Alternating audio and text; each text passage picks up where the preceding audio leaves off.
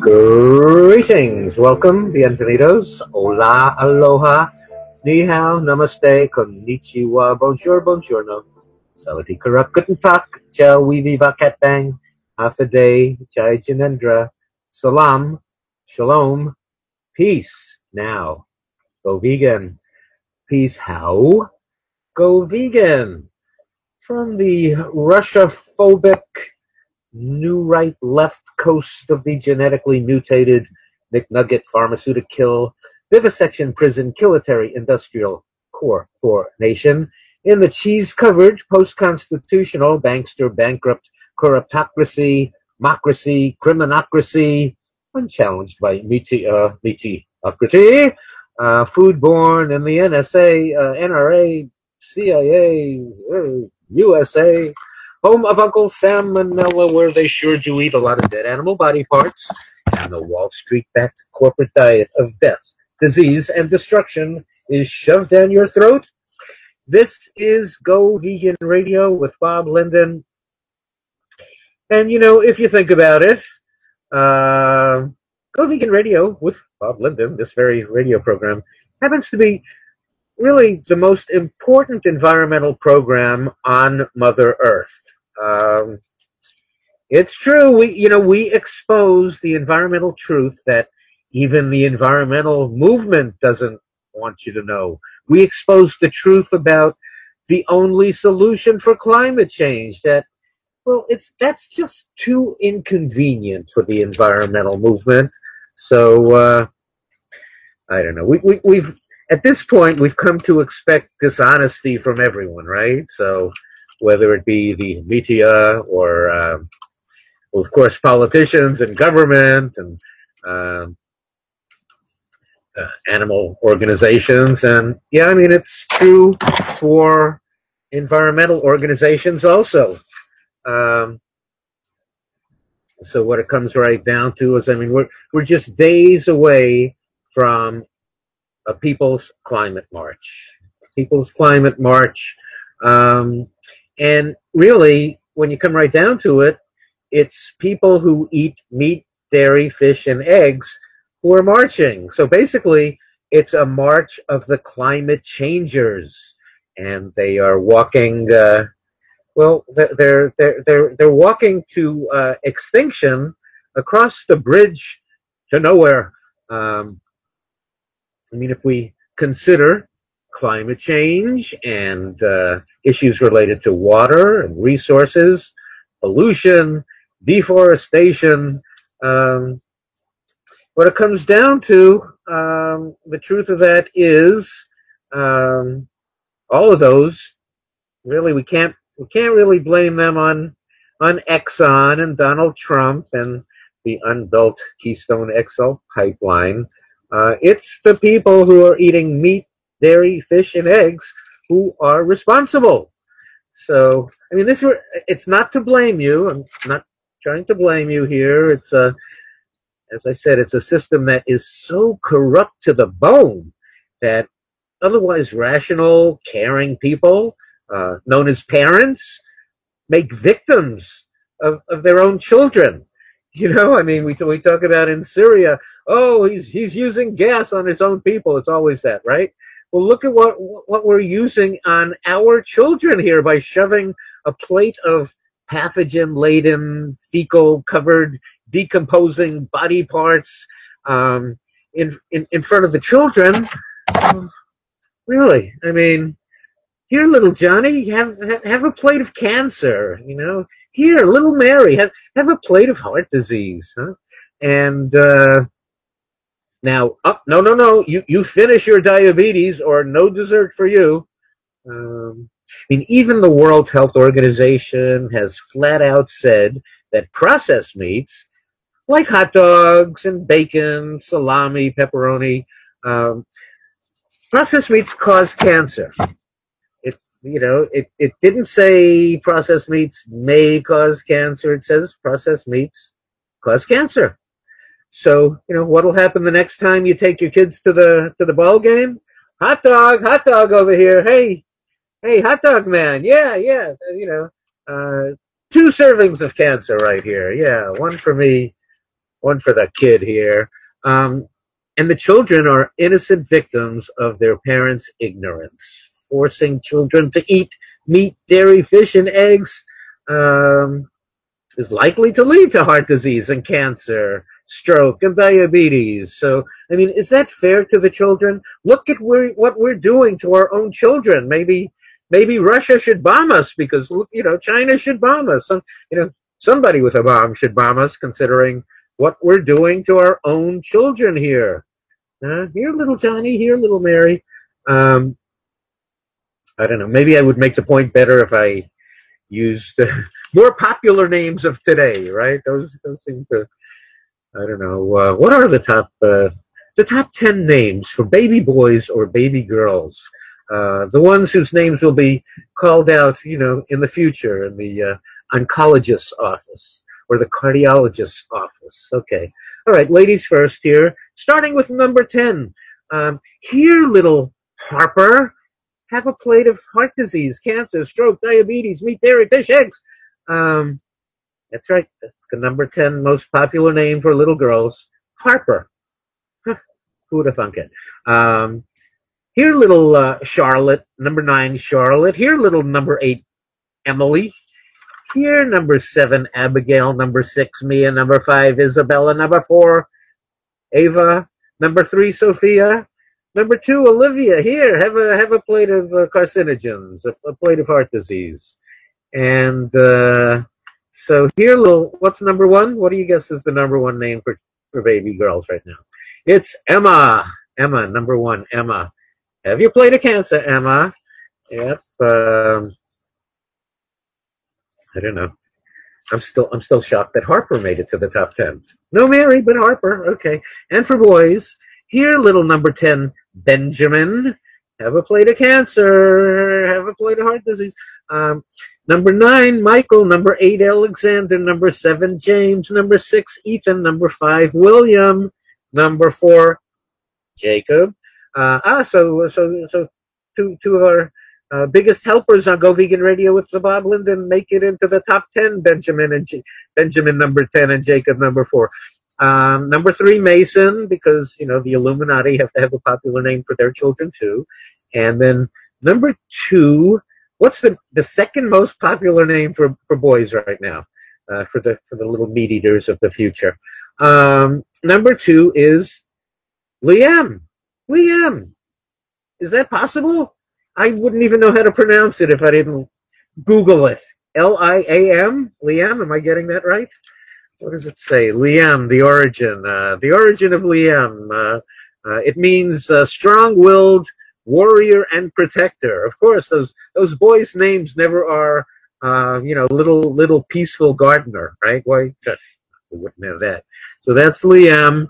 Um, it's uh, shortened from the Irish we We Iam, which uh, actually is also short for William, which means, hey, no fair. William had two entries in the top 10 in a way. Okay, so anyway. So, oh, and what was the number one name for little boys right now? They, why, they are being named Noah.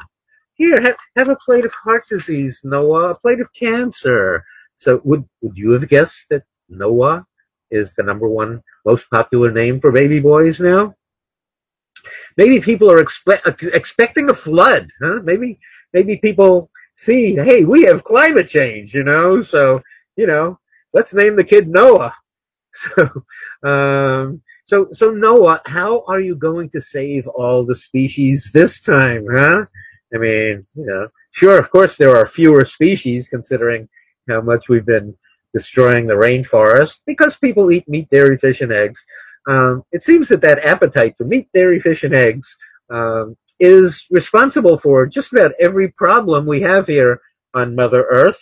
So anyway, uh, including habitat destruction, loss of biodiversity. So, so Noah will have it a little easier this time around with with fewer species. Uh, it's got to be it's got to be tough figuring out which one's the male and which one's the female, and you know to to leave the others behind. But uh, won't be quite as hard this time around, I'm sure. Um, but still, so time consuming. You know, the Noah of today, you know, would would of course rather be playing video games. So uh, I don't know. It looks like a modern day Noah uh, needs to go vegan and you know get on that screen and get everybody else to go vegan too. I think that's that's probably the way of saving the species this time around. Noah, huh? Spread the word, Noah. Um, amazing how uh, how many people use the story of Noah as as the excuse to to eat meat. You know, even after, um, as it is written in the Bible, for those who uh, um, you know follow such things or are into such things, uh, um, you know that it is written as God's first commandment. God's first commandment was to be vegan. That's right. Well, he didn't use the word vegan. It's you know, I mean, he's uh, again, so many people run from the word vegan, like uh, who runs from the word vegan? The animal rights movement runs from the word vegan. Uh, health people run from the word vegan. Um, oh, you know, uh, maybe I'll get to this right now. Uh, James Hansen, the NASA, uh, the NASA scientist, so into, uh, you know, so so into uh, climate change. Well, I, I, guess he's not quite hip enough to use the word vegan, so so he uses vegetarian.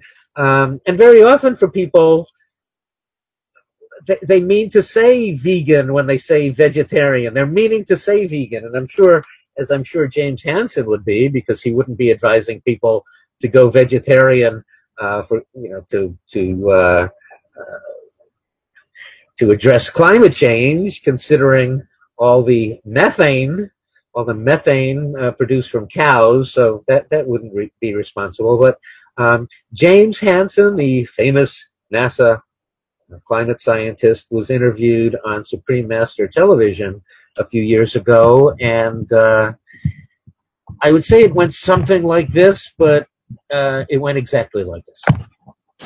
Yes, in fact, probably the single action that a person can take an individual can take to reduce carbon emissions is vegetarianism. Save our planet. Um, Top climatologist Dr. James Hansen calls for less coal and less meat to stop global warming. At a recent interfaith climate summit in Uppsala, Sweden, Dr. James Hansen called for the phasing out of fossil fuels through strong government actions. He explained what the goals would be for world leaders during an interview with Supreme Master Television. We have to actually reduce the amount of CO2 in the atmosphere. It's already increased to about 385 parts per million. If we want to stop the warming and stop the melting of more ice, we're going to have to reduce the CO2 at least back to 350 ppm and perhaps even somewhat lower. So that makes a, a that's a tall order. It requires phasing out the coal emissions, but it also is, means that we're going to need to improve our agricultural and forestry practices. Like many scientists have affirmed, eliminating carbon-based fuels will have far-reaching benefits on the economy as well as the health of the planet and its inhabitants. While continuing to call for bold government policies to make this happen, Dr. Hansen also shared what ordinary citizens could do to help. There are many things that people can do to reduce their carbon emissions, but changing your light bulb and many of the things are much less effective than changing your diet. Because if you eat further down on the food chain rather than animals which have produced um, many greenhouse gases and, and used much energy in the process of of uh, growing that meat. Um, you can actually make a bigger contribution in that way than just about anything. So that's, in terms of individual action, is perhaps the best thing you can do. We join you, Dr. Hansen, in your call to leaders and citizens to preserve our earthly home. And thank you for continuing to be a voice of courageous and constructive actions, including the shift toward the plant-based diet. May the environment be restored for all the future generations to come. Greetings to Supreme Master TV. My message to you is be veg, go green, save the planet. And the translation for that is go vegan. Uh, as I said, some you know, some people are hesitant to use the word, but uh, you know that's we got to spread that word. And and as I said, you know, it said it right there in the beginning of uh, the Bible. Uh, that's in uh, Genesis book one, verse twenty-nine, uh, where God says you are to be vegan. Although God didn't know um, that the word well, God knows everything. God, I guess God knew that uh, the word vegan would come around in the uh, 1940s when when it would be most needed after that. But you know, just in uh, Genesis book one verse 29, it says something something to the effect of, uh, "Behold, I have given you every herb or every plant that grows on the face of the earth, and every tree with fruit that has seed in it. This will be your food." So uh, anyway. Um, there, there you have it. And, and I don't remember, um, you know, in, in, in our young days when we're being indoctrinated into such things as reading the Bible, I don't really remember seeing anything about heart disease, cancer, stroke, diabetes, um, because I apparently humans weren't expected to go, you know, to, to, to go astray in such a, an extreme way. Huh? You know, was it was it thou shalt not kill, or was it thou shalt kill everyone in sight by the billions and and eat their bodies? Huh? So I don't know. I don't know. Um, let's see. So uh, hopefully, hopefully the the world the world survives if uh, we get the word out. Uh, hopefully, the world survives the coming flood, right, Noah, and the uh, well, the the floods, the droughts, the uh, the rising waters, the wildfires, the superstorms. Um, hopefully, but I think that the important thing that we we do need to recognize here is uh, the need for us to go vegan, um, and how that is completely ignored by the environmental groups and by the media. And uh, we will also discuss uh, further the um, scientific implications. We are told by the world's top climate specialists that animal agriculture is the number one cause of climate change, responsible for at least 51% of all greenhouse gas emissions.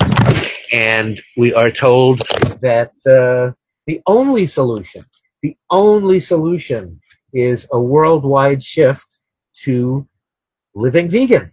Now, the uh, renowned climate specialists who have given us the only peer group uh, reviewed, peer reviewed, uh, scientific community accepted assessment of the impact of animal agriculture on climate change.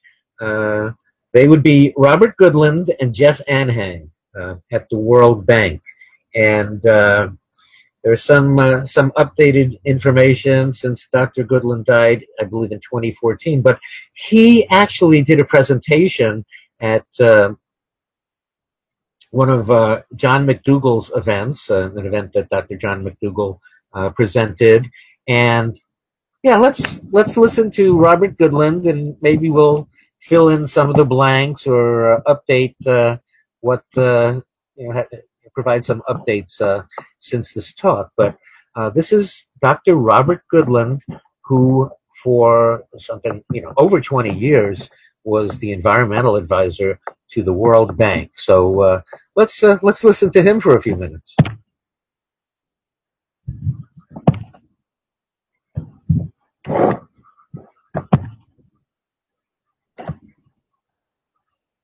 It's coming. I did press the right button, I'm sure.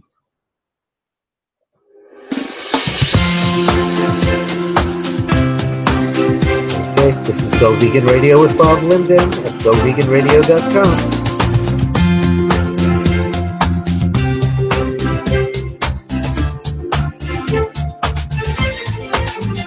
I was 23 years the environmental advisor in the World Bank in Washington, D.C. Uh, it's a br- branch of the United Nations. And I, one of my um, um, main goals. Well, our first goal was to stop them um, doing something which seems now so black and white and so such a no-brainer that you just won't believe me. And that was they used to spend invested a lot of money lending for e- increasing tobacco production. Can you believe it? And it took me 10 years to the day before I got a, a mandatory pol- policy uh, passed prohibiting use of World Bank funds to finance uh, tobacco production. And one of my next targets was uh, stopping the bank um, investing in, in large scale, scale livestock, uh, particularly from the Amazon basin, where I. thank you, thank you, thank you. particularly from the Amazon basin, which is where most of China's beef comes from now. Uh, I misspent most of my youth in the Amazon, tromping up and down, and I love the place. And so it was such a shame to see um, it uh, cut and burned, often by slaves, according to the Brazilian government, um, and then put over to cattle pastures, which only last three years because the soils are so weak that the cattle eat everything. Then they have to cut down more forests, so it's totally unsustainable. But I want to invoke the name of someone you probably have all heard about, and you, many of you, most of you, probably admire him, and that's uh, the Silicon Valley son, namely Bill Gates. Anyone not heard of him? No. Yeah. Good. Well, um, he is on your side, so I hope you'll encourage him and uh, be strengthened by him, and try and join him if if you want. Uh, he said replacing animals raised for food with virtual meat, dairy, and eggs made with no animals. That's his goal. And such changes in food and agriculture impressively reduce three things natural resources and energy, greenhouse gas emissions. That GHG you'll see a lot is greenhouse gases, mainly carbon dioxide, but often uh, a lot of methane too and N2O um, that even than the changes we've seen in communications. You remember when a television you could scarcely lift it, and and, and uh, now it's just a tiny flat screen. So uh, and now uh, mobile phones have swept throughout the world. So poor people are really having improved lives because of uh, mobile phones, based on solar electricity too. Um, and then he went further on YouTube. He said all these companies using animal products, milk, egg, chicken, beef, can innovate into plant based materials, soy, peas, to make products cheaper, healthier, with less cruelty, less greenhouse gas emissions. And then he said, This is phenomenal. It's huge. Five years from now, he predicts that when these products get out there, we will all see what exactly innovation can cause. Um, he went further to say ripe, uh, food is ripe for innovation. I fully agree, and many of the speakers here today um, have emphasized this point that uh, our food system is ripe for innovation, overdue, I'd say. And um, Bill Gates and his other Silicon Valley millionaires are now betting money on his vision that food is ripe indeed for innovation. And his key point is making regular foods using plant based materials emitting far less greenhouse gas. And he said, while it's not mainstream now, he predicts that it will be by 2017, which is very near.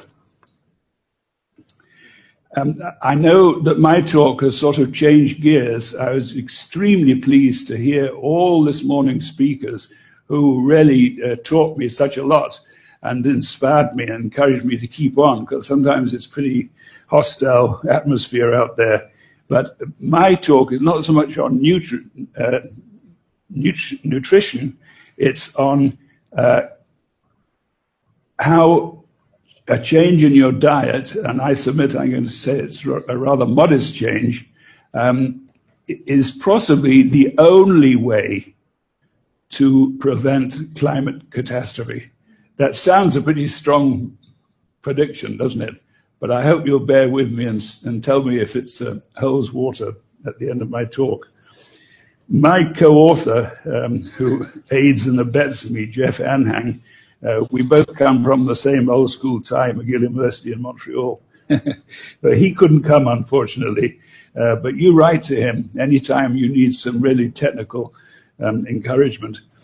Uh, we analyzed World Watch um, FAO, Food and Agriculture Organization's um, uh, calculation that 18% of anthropic man-made uh, greenhouse gas is from livestock. We recalculated as 18%, and we uh, were staggered with our own conclusions. We found that far being wasn't 19% or 17%. On our calculation, it says it was a whopping 51%. And all our assumptions to get to 51%, we went through them many times, one by one. They're all a bit conservative. If we had any doubt at all, we erred on the conservative side and took a lower figure. But even so, it's 51% according to us.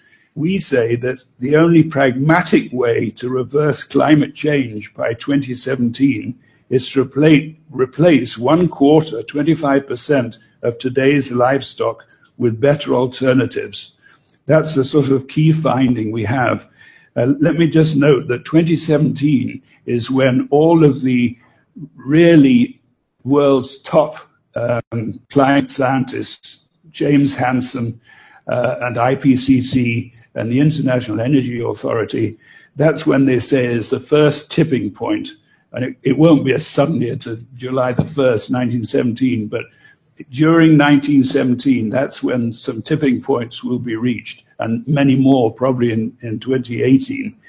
So that's the origin of the 2017. And I, I belabor that point a bit because it's so near.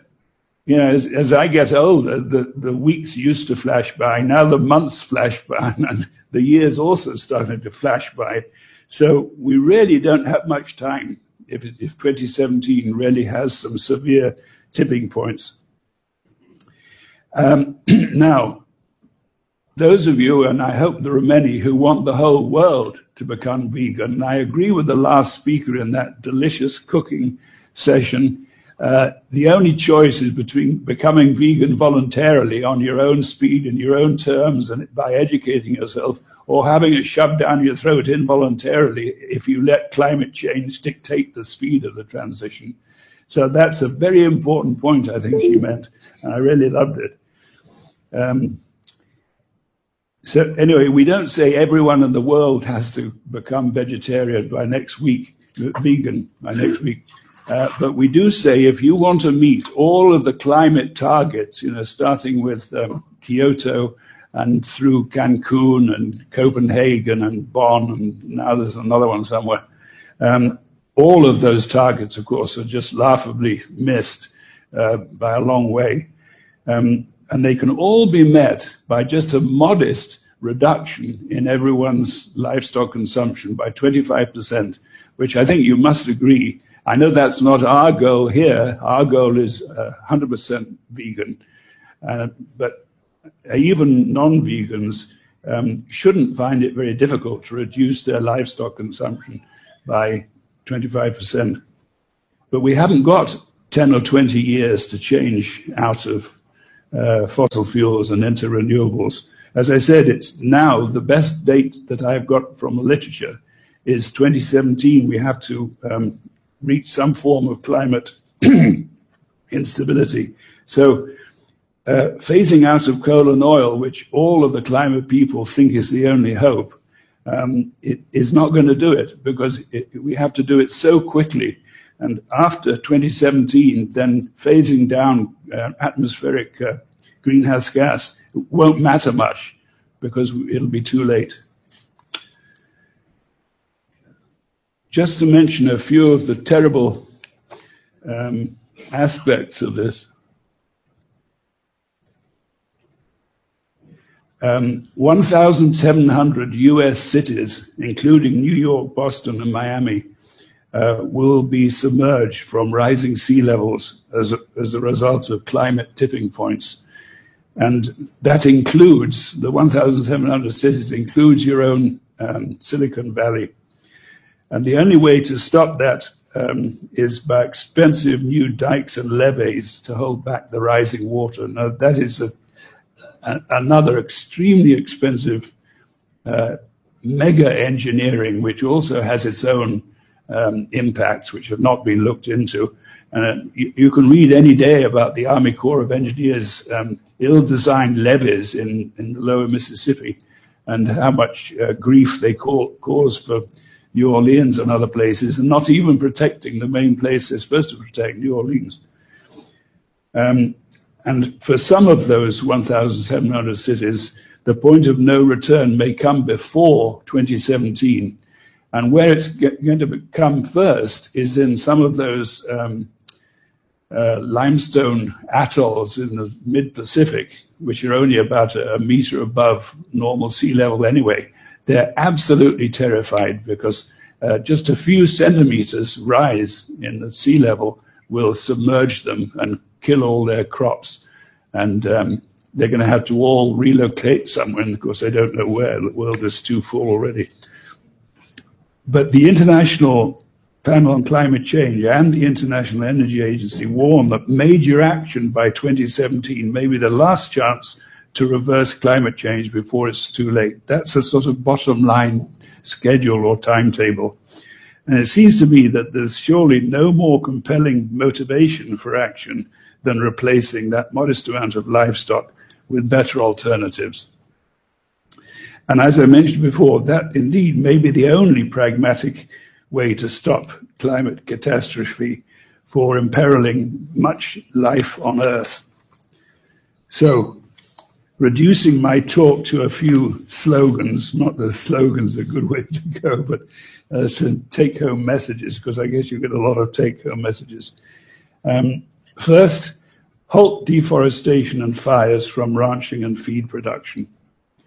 Second, reduce livestock consumption by 25%. Third, maximize greenhouse gas sequestration by reforestation. And the added bonus to this solution is that it will create many jobs worldwide, especially for women who are so good at collecting seeds and, and nurturing them in a nursery and, and uh, tending the saplings and seedlings. And here is an even pithier slogan to take home. greenhouse sequestration must exceed greenhouse emissions as soon as possible. Thank you. Godspeed. Unfortunately, or fortunately, yeah, I did. Okay, I, I, knew so, pretty much uh, what both speakers was, were going to be uh, like. That was Robert Goodland uh, in 2013. Um, he passed away in 2014. And uh, he was considered the world's top climate specialist. And he was there saying that the only practical solution for climate change is a shift to living vegan. Now, um, there have been some updates since then. He mentioned his colleague at the World Bank, uh, Jeff Anhang, who contributes to the website chompingclimatechange.org, and uh, just to uh, let's let's let's uh, look at uh, what's there under uh, how to reverse climate change before it's too late, and uh, this includes a presentation from Robert Goodland in the past, and again updates from Jeff Anhang. So it says climate change is fearsome. If uh, climate change is not controlled, then it's projected that it may imperil humanity in major cities across the world, including Paris, New York, London, and Dubai. The last chance for major action before climate change becomes catastrophically irreversible is said to be 2020 or at the latest 2026. Now, if I might note here, you heard uh, Dr. Goodland saying that there was the need for a 25% shift away from so-called livestock products to vegan eating. Well, because now, and he was saying that that was needed by 2017. So, I mean, we are at the tipping points, at the tipping points caused by, well, the demand for meat, dairy, fish, and eggs. I mean, that's what it is here. So, I mean, let's let's look at the truth and what we really have to do here. And uh, so uh, we are at tipping points, and now um, that we're saying that we, we need to change um, by 2020, the very latest 2026, but it's not a 25% shift that we need now. We need a 50 to 85% shift in population from those who consume so-called livestock products to people who go vegan, who go vegan to save the planet. That's that's the most important thing, you know. And again, well, let me let me go through what what's being said here. So it says uh, this means it is too late uh, to reverse climate change by replacing fossil fuel, uh, by replacing uh, uh, the fossil fuel infrastructure with renewable energy uh, and you know a renewable energy infrastructure. That's because doing so is estimated to require at least 20 years to implement at the necessary scale. And uh, as I've mentioned many times on this program, it would also cost $35 trillion. Good luck getting that from Trump or Congress um, or the Democrats who are out. You know, the you know here we have uh, Governor Jerry, uh, you know, Frackenstein Brown, you know, Hillary Frankenstein Clinton, like the Democrats care about the environment. So don't look, you know, don't look for solutions from the Democrats. And Bernie is out there saying we need a carbon tax, right? We need we we need a carbon tax like we need another hedge fund to enrich Wall Street. We need everyone to go vegan. You don't hear that anywhere, but but here. That's why this program is the most important environmental program on Mother Earth. So um, let me continue with what Dr. Uh, Goodland said here, uh, well, Goodland and Anhang, uh, saying, quote, Indeed, large-scale implementation of renewable energy infrastructure was the uh, general basis for the Kyoto Protocol when it was drafted in 1990.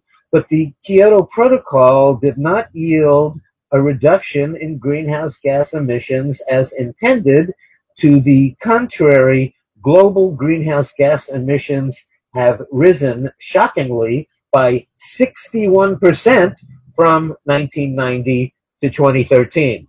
So thank you, uh, Kyoto Protocol.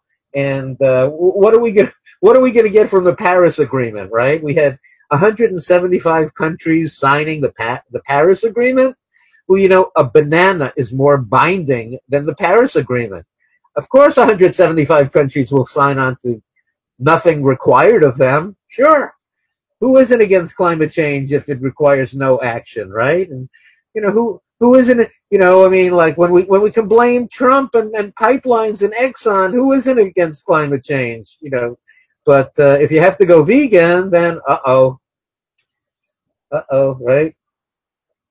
What's a little climate change, you know? Gotta have my meat what's a little climate change. Uh, back to what was written here by Goodland and Anhang. However, as greenhouse gas emissions and atmospheric carbon have continued to rise, now almost 50% of today's livestock products must be replaced with better alternatives by 2017 or by 2020 at the latest in order to achieve the objectives of the Kyoto Protocol and avert catastrophic climate change. No other pragmatic worldwide action to reverse climate change has been proposed by anyone. Okay, so uh, as you see, you have uh, well, they they have the fifty percent figure here. I know that uh, Jeffrey Anhang and uh, has, has said it, it, needs to be fifty to eighty-five percent. Uh, Bob Linden says it needs to be hundred percent. But are you hearing what the, the, world's top climate specialists are saying? And of course, you're not going to hear this from uh, Greenpeace or 350.org or the Sierra Club. The Sierra Club, which is putting out articles trying to justify, making moral justifications for, for eating animals.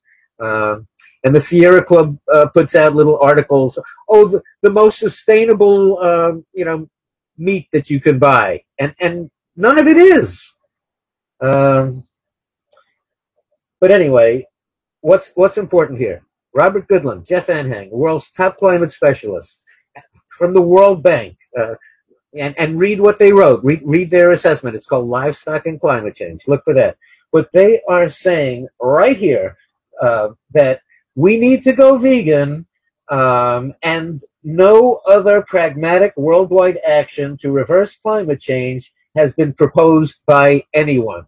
So, right here on Go Vegan Radio with Bob Linden, you are hearing the only pragmatic solution for climate change, and nobody in the world, look at that, me, me, of all people, the old uh, radio disc jockey here, uh, has the only solution to climate change, and uh, there has been no other proposal, you know, meaningful proposal by anyone.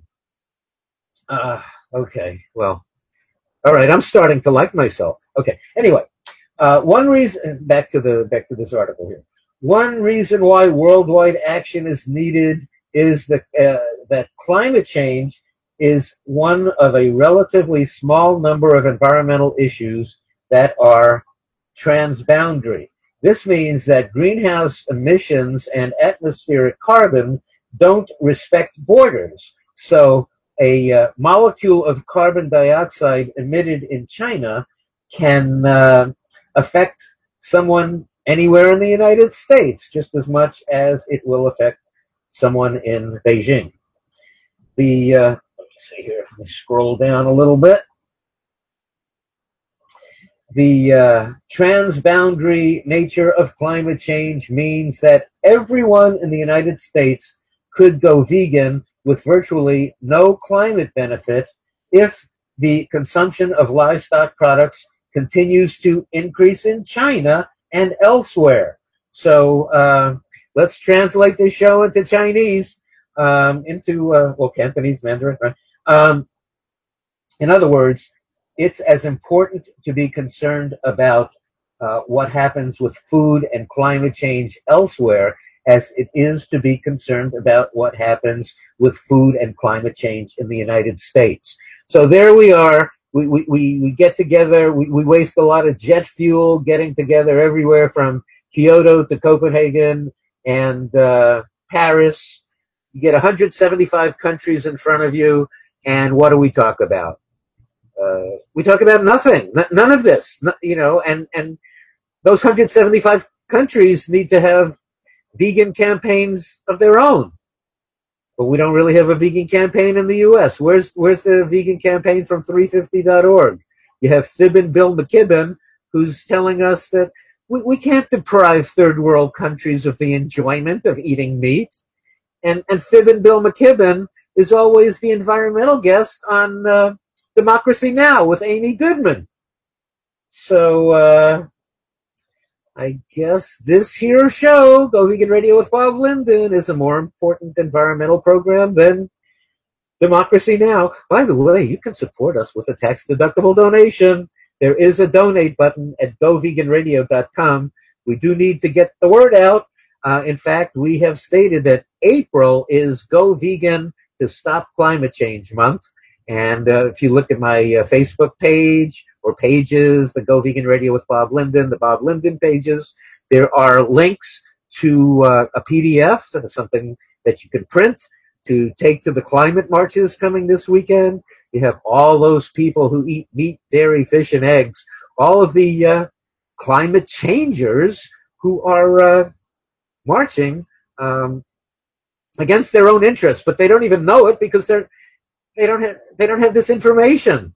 Uh, they you know where where are the vegan campaigns from Greenpeace, the Sierra Club, NRDC, um, you know any of them, 350.org. Well, you, you're not going to get them because they have a lot of rancher donor money, and you know something they have so many meat eaters who are members that they don't really want to offend them and tell them they have to do something too that might cut down on their donations when they say, hey, look, you know, it's not that important right now to protest against Exxon or Donald Trump or the XL pipeline, uh, or even to work for an alternative energy infrastructure. What's important is that we all go vegan.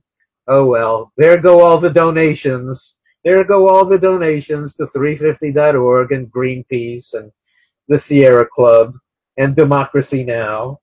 Um, and uh, yet it's the only solution. So anyway, back to uh, Goodland and Anhang here on uh, the most important environmental program uh, on Mother Earth.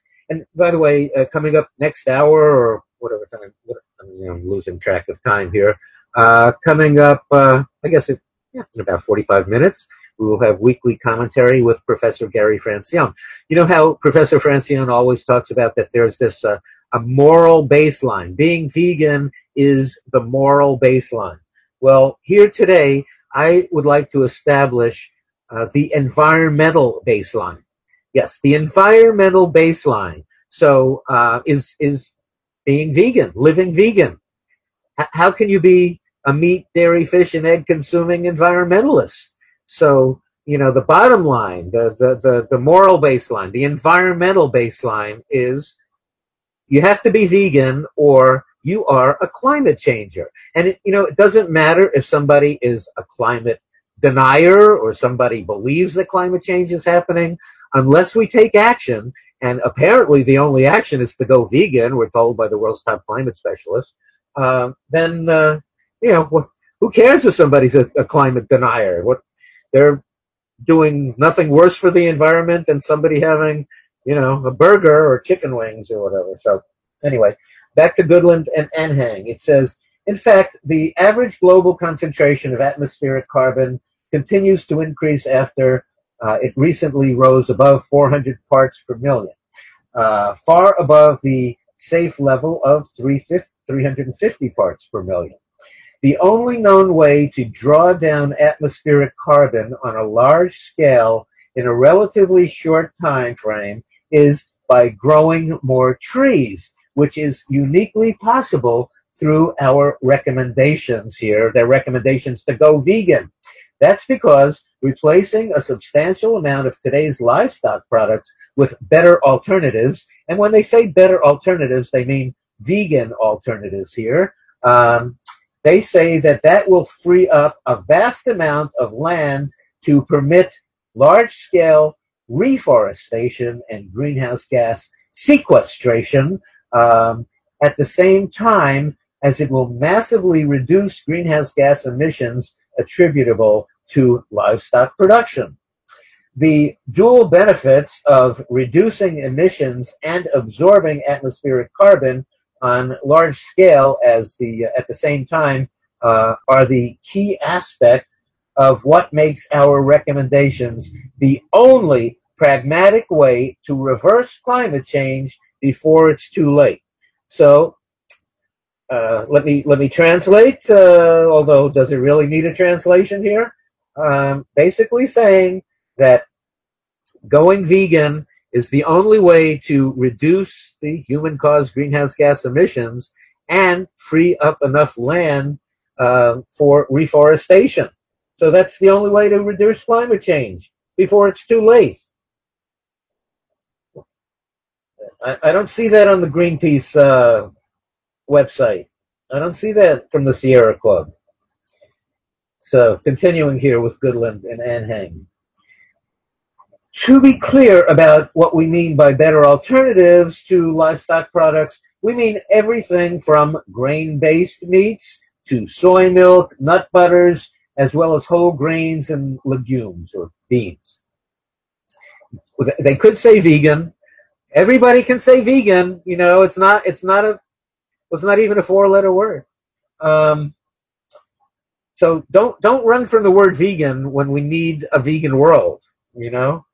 Um, anyway, so they're saying here. Uh, all right, to be clear about what we mean by better alternatives, meaning vegan, uh, to livestock products, we mean everything from grain-based meats to soy milk, nut butters, as well as whole grains and legumes.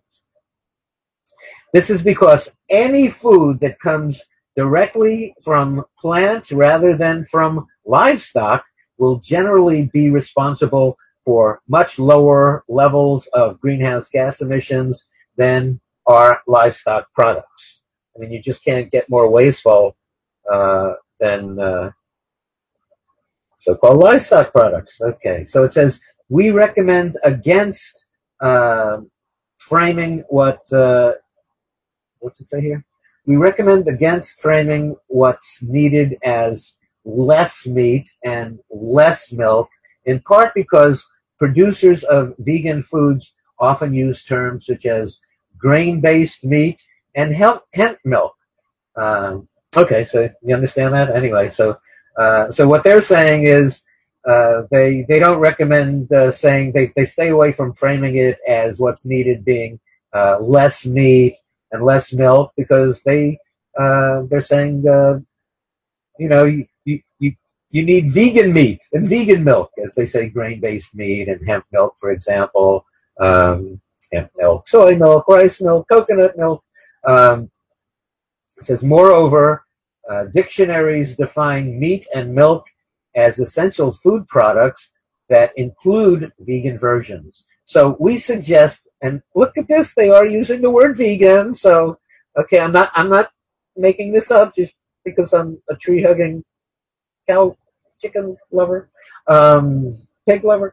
Um, so, uh, okay, so moreover, dictionaries define meat and milk as essential food products that include vegan versions. So we suggest that it is not the soundest of strategies to cede the terms milk and meat to livestock producers and to press people to sacrifice those uh, items. Okay, so I guess the idea is okay. Well, if you're not, you know, you're not vegan yet, don't worry. You you're not. You don't have to sacrifice meat. You don't have to sacrifice milk. Just get the vegan meat. Get the vegan milk. Um, so it says, indeed, the livestock industry perceives that consumers see milk as such an essential beverage that uh, some livestock producers have filed lawsuits to prevent vegan food product producers from using the term milk. A good way of framing the uh, relevant issues can be seen heard in a recent uh, television interview that's linked here, but okay, well. So it says uh, one of the reasons to focus attention on livestock and feed production is that such production is estimated to occupy 45% of all land on Earth. Uh, that's all land, both arable and non arable, including ice caps and mountaintops. Most of the land used for livestock and feed production uh, was once forested and can be forested again. In fact, there is documented uh, potential for agricultural change to bring atmospheric carbon to pre-industrial revolution levels within five years. So my uh, my my wonderful meat, dairy, fish, and egg eating environment environmentalist friends, um, you see what what you can accomplish just by going vegan, not by marching, not by walking and singing songs and yelling at Trump and yelling, you know, at at Exxon, um, and and divesting from Exxon. So that's that's the big deal. Divest from oil companies. Get your university to divest from uh, from the oil companies, the, the fossil fuels. No, you need your university to divest from the fossil foods. You need your university to divest away from anything related to meat, dairy, fish, and eggs. The number one destructive force on the planet consumption of meat, dairy, fish, and eggs. So, really, people talk about a carbon tax, right? Well, the only real carbon tax or, or the only real carbon and methane tax would be to tax meat, dairy, fish, and eggs. There's your carbon and methane tax right there. Whereas Bernie likes to say, we need a carbon tax. Okay, well, there's your carbon tax. Uh, terrible, terrible impression, right? I, I, never could do impressions of anyone even though I did, you know, I practiced as, as a kid. I did practice in front of the mirror. You know, we were all big fans of uh, JFK when he was elected president. You know, all that ask not stuff in front of the mirror there. Ask not. Uh, as I said, ask not what your country can do for climate change, uh, because it will do nothing. Ask what you can do for climate change, which obviously is go vegan, right? So uh, let me get back here to anyway. So, if we were to go vegan, um, there's documented potential for agricultural change to bring atmospheric carbon to pre-industrial revolution levels within five years. How can you not be vegan? Um, okay, so to provide as much scientific, I'm quoting again, to provide as much scientific information on this as possible, we've developed a website called Chomping Climate Change, where we've posted updated versions of our assessment and links to many prominent uh, citations of our work. For decades, let me scroll here again. For decades, activists have urged that people reduce their consumption of livestock products in order to reduce environmental impacts in general, to be more compassionate to animals, and to improve human health. Um, actually, you accomplish all of those by going vegan, right? So let's use the word. Uh, it says, yet during those decades, global consumption of animal based foods has risen sixfold, that is, twice as fast as the human population. What's going on here? Uh, people, uh, well, what do you have? You have uh, environmentalists eating meat, dairy, fish, and eggs. You have animal advocates who are telling you to eat cage free chicken. Pretty amazing, huh? Goodland and Anhang continue. In contrast, emergencies normally motivate major action. And since major action to reverse climate change is said to be needed by 2020 or no later than 2026, um, it should be considered most accurate uh, as well as most compelling and effective to cite reversing climate change as the key goal for people to act upon. Indeed, uh, there's surely no more compelling motivation to uh, to act than the knowledge that replacing livestock products with better alternatives, meaning vegan alternatives, may be the only pragmatic way to stop catastrophic climate change from implementing, uh, from imperiling uh, much of the earth. Okay, so that's it from uh, Goodland and Anhang. I don't, I don't know what could be more compelling, more convincing. Um, you know, we just have to have uh, all of these uh, all of these people who are environmentalists who are upset about climate change uh, need access to this information. So anyway, maybe you can share the link to this program. Um, you know what's amazing? Um, if I look at uh, Live Science, there's an article there. Tens of thousands protest alternative facts at March for Science. So there were these big marches, you know, for science related to climate change. What was anything mentioned about what I just discussed here as the only practical solution? Uh, in this article in Live Science by uh, Gina Gina Briner. Okay, so it says uh, the article starts off, "Make America think again," uh, in quotes. We need data, uh, in quotes. Nerd power, in quotes. Fund science, not the wall, in quotes. These are just some of the chants heard during the March for Science on April 22nd in Washington, D.C., and across the globe. Scientists and science enthusiasts, along with their uh, curious kids, turned out in droves to make their voices heard. Uh, though their signs were diverse from I'm with her, meaning Mother Earth, to uh, grab them by the uh, hypotheses, okay, uh, the central message seemed to be the idea that science is important to everyone and must infor- inform decision making at the highest levels of government. So I guess maybe we need to send uh, Trump a link to the show. Uh, and uh, who else?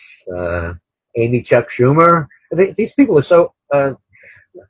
They're not responsive. They don't care. They're all corporatists. They're all tied into the uh, polluting war machine. So it's really left up to us. It's a collective action. We're told the only thing we can do is go vegan. Each one of us has to do our, you know, one seven billionth of the work, uh, which is to go vegan. Oh, the horrible work of eating the most delicious food in the world.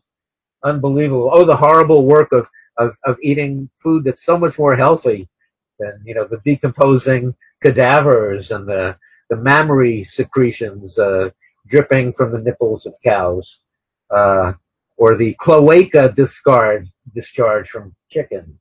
Anyway, so anyway, there's a whole march by scientists, and, and as I've discussed on this show in the past, I've even the Union of Concerned Scientists. I mean, everybody's pretty much a meat addict. You know, that's what it is. Bill McKibben wants to eat meat. Amy Goodman, I don't know what. You know, she's not a vegan. So, no, you know, nobody wants to. You know, I mean, they they don't want to point fingers when they, you know, when when when their fingers, you know, are finger looking good, they don't want to be pointing fingers, you know. But know, that's what I'm saying here. Apparently, this is, you know, I mean, was, what is it? Naomi Klein also. They're all opportunists. They want you to buy their books, um, but they don't want to save the world. You know, I mean, it's all. It, it doesn't make sense. You know.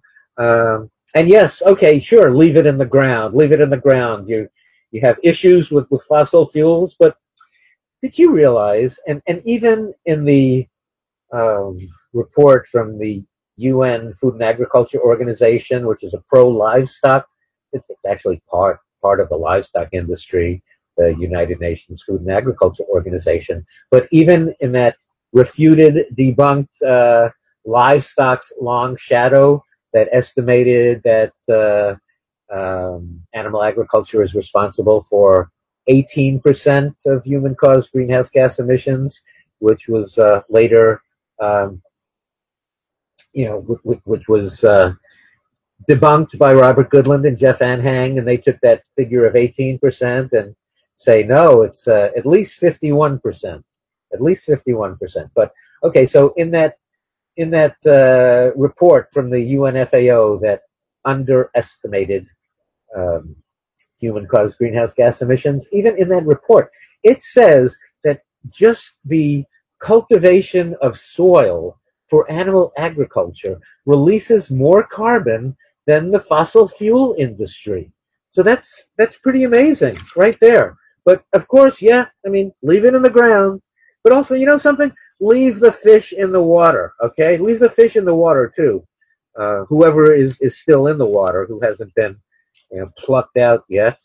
Um, so anyway, um, so I, I think the idea here is that we, we need, you know, I mean, look at what animal agriculture does in terms of climate change, deforestation. It's, you know, that that's deforestation, you have the, the rainforest being cleared to graze animals for, to, for meat or to grow feed for the animals, usually GMO. So if you're an environmentalist who's against GMOs, how can you eat you know animals who, who are fed GMOs anyway? And, and you're supporting uh, GMOs when, when you eat meat and dairy. Um, so I don't know. So so what we have is we, we have basically the sand resulting from the soil erosion and the desertification left by the meat and dairy industries. You know, that sand right now seems to be where the heads of environmentalists are buried. Um, you know, I mean, as I said, that, that, that horrible report from the UNFAO, even when it was 18%, that, that's more than all transportation combined, right? So, anyway, it's very strange, but here we have it. People who eat meat, dairy, fish, and eggs in the climate march. So, indeed, it is the march of the climate changers, huh? And unfortunately, they don't even know it you know, that they're acting against their best interest. They'll they'll go to the climate march and then they'll leave and they'll go over to, you know, McDevil's or Murder King or Wendy's or Kills Jr. or Jack the Ripper in a box or up Chuck E. Cheese and, you know, just continue to uh, destroy the planet. Uh, You know. So it's it's the burgers, it's the dairy, it's you know, it's the meat, dairy, fish, and eggs. You know, but again, you really can't blame the people, you know, because the environmental groups won't tell them this. Uh, again, because they're collecting their donations, you know. They're collecting their donations. So why why tell somebody you have to go vegan uh, when you can have a climate march? You know, a, a walk to extinction across the bridge to nowhere, but keep those donations coming because it's a fun time. It's great to get together with everyone. It'll it'll be a blast, right? You know, hanging out with people, uh, blowing off some some steam. Although the climate doesn't really need any more hot air.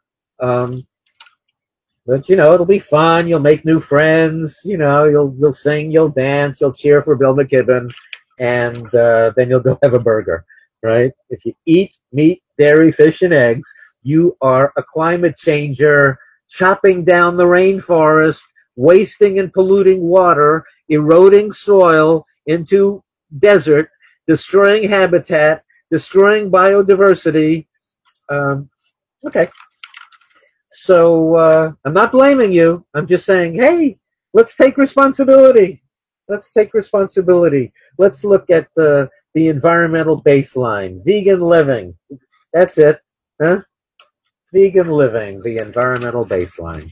Um, oh, and uh, a, a word for water, word for water here uh, about water, and I've mentioned this in the past. There was a report from the Stockholm International Water Institute presented to the United Nations, and so that uh, you know people uh, who are uh, metrically challenged can understand, uh, because it, it, you know, the report talked liters and whatever, whatever stuff we we Americans don't understand.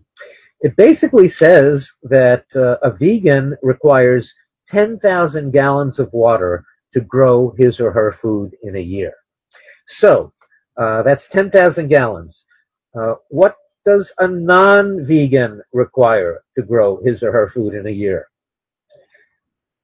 320,000 gallons. So that means that I, as a vegan, and you know, all, all your vegan friends, anybody who's a vegan, uh, just saved 310,000 gallons of water over the past year just by being vegan. So, you know, don't, you know, don't hate vegans. I think, you know, hug a vegan, hug a vegan, thank a vegan, become vegan, get hugged, right? Save water. You know, there, there are estimates that it takes up to 8,500 gallons of water to produce a pound of beef. There are estimates that it takes up to 8,500 gallons of water to produce the feed uh, needed to produce a pound of beef. And I would suggest uh, that uh, you look for the show in the archives at goveganradio.com, the show with Todd Schumann. We talked about the dairy industry in California. You want to hear about water waste and astronomical numbers that are, I mean, it's just incredible you know, the billions and billions of gallons of water wasted to produce this bovine secretion, you know, the, the baby food of another species that, that gives us cancer, the number one carcinogen. It's unbelievable. Unbelievable. Not to mention all of the animal suffering, by the way. I mean, is the environment just a bunch of sticks or rocks or whatever? What about the inhabitants on this planet, our brothers and sisters? travelers in time with us on Mother Earth. They don't deserve it. They don't deserve to be meat, dairy, fish, or eggs. They have feelings. They have feelings for their family. They, they cry. They cry when their baby is taken away.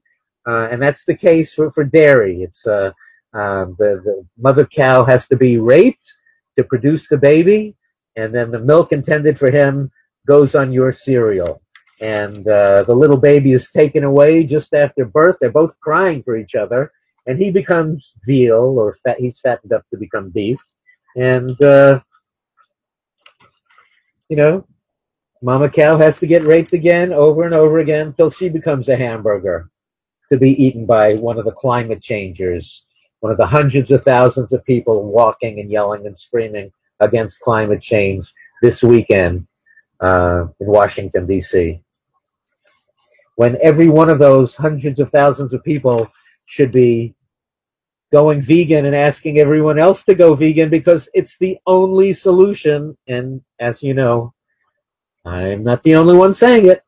Okay, well, I think it might be time for a break. You're you're probably ready for a, a break from me right now. Um, and once again, I remind you that this is Go Vegan Radio with Bob Linden. What can I say? It's the most important environmental program on Mother Earth. Where are you going to hear what you heard today? Um, so please support our program with a tax deductible donation. Uh, there's a donate button that's you can find it. You, you can find it. It's at uh, goveganradio.com. Uh, the donate button there, and also uh, we are uh, in the socialist media. Um, you can find us uh, on Twitter at Go Vegan Radio, Facebook Go Vegan Radio with Bob Linden.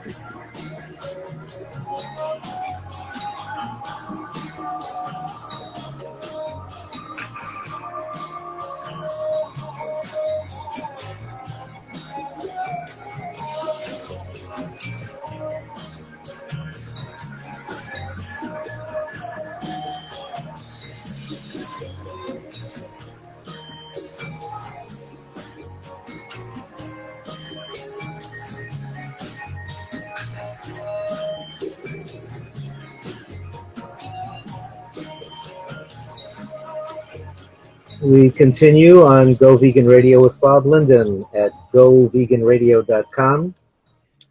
On Twitter at Go Vegan Radio, Facebook, Go Vegan Radio with Bob Linden, also a couple of Bob Linden pages, and we are starting it up, starting up a new uh, Facebook group since I'm told that uh, having a fan page doesn't really cut it.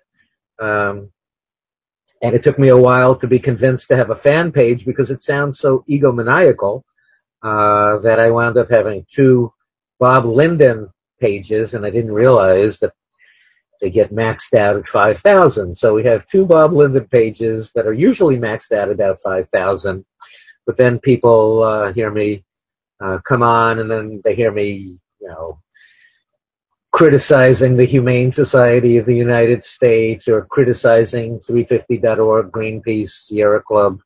Uh, they don't want to be my friends anymore. That makes room for others. Um, but really, you know, when it comes right down to it, when hypocrisy is a matter of life and death, we have to rise up. You know, this this isn't a game. Climate change isn't a game. Extinction isn't a game. And yet, uh, these environmental groups are, are playing games with, with the planet. They're, they're, you know, they're playing games with Mother Earth. It's like the Humane Society of the United States playing games, you know, telling people to, to eat cage-free eggs. You know, what, what kind of animal advocacy is that when those for whom you advocate are 100% of them are going to be tortured and killed. You know, every male born into cage-free egg production is ground alive or suffocated right after birth. Every female is mutilated, uh, kept harshly confined, and then uh, she's murdered. And that's the campaign from uh, you know the Humane Society of the United States. Well, what a what great animal adv- advocacy that is. And then what do we get from these environmental organizations who are playing games with our very existence? How do they not know that animal agriculture is the number one cause of climate change? I know that. How do they not know that? That's their business. How do I know that the only solution for climate change is a population shift to vegan living? How do the environmental groups not know that? Huh? Or are they just hiding it? Are they hiding it? They they know that animal agriculture is the number one cause and going vegan is the only solution. So isn't that practically criminal that they would hide it? Well, you know, and if they don't know it, well, they have no business being environmental groups anyway, right? So I don't get it. So anyway, we can all go vegan and uh, save the planet, and apparently it's the only way. And uh, in the process, we can really, really all go vegan, meaning dogs and cats in our family too. They, they can have a lighter carbon and methane footprint. And uh, the love of my life, Daisy, the vegan chihuahua, um, loves evolution dog food. Um, there are many vegan choices out there. Please patronize a vegan company that produces vegan food for dogs and cats. Daisy does like evolution. Uh, by the way, uh, there are discounts on evolution dog food. Uh, you can take advantage of these discounts. For example, 25% off your first order of dry food. So 25% off on your first order of dry food from Evolution. Just call 800 659 0104. 800 659 0104. 25% off your first order of dry food. Also, 20% off your uh, if you order on the first Wednesday of the month, 20% off dry food if you order on the first Wednesday, 10% off canned food if you order on the first Wednesday. And uh, for people who are financially challenged, uh, definitely call that number. Um, we, we don't want uh, the dogs and cats in your family going hungry, and evolution uh, is really generous in that regard. So if you do have financial uh, needs um, related to feeding uh, the loves in your life, call 800-659-0104, 800-659-0104 if the dog or cat in your life is facing um, health challenges. There are special formulations that you can discuss by calling that number. And uh, as I said, you could order the dry food, order the wet food. There are new flavors, gourmet pasta and gourmet fondue. Um, sounds good enough to why not? It's vegan, right? So, okay. Gourmet pasta, gourmet fondue. fondue. Um, there's also uh, the Maximum Life from Evolution, which is uh, grain-free, gluten-free, hypoallergenic, uh, especially for urinary uh, tract health. Maximum Life um, recommended for urinary tract health. And uh, there are documented cases of dogs living over 21 years and cats living over 22 years on evolution. Evolution dog and cat food. And again, that number 800 659 0104. So we thank Evolution for support of Go Vegan Radio with Bob Linden and also um, supporting Radio Bobby. I, that's really, I've been working on Radio Bobby.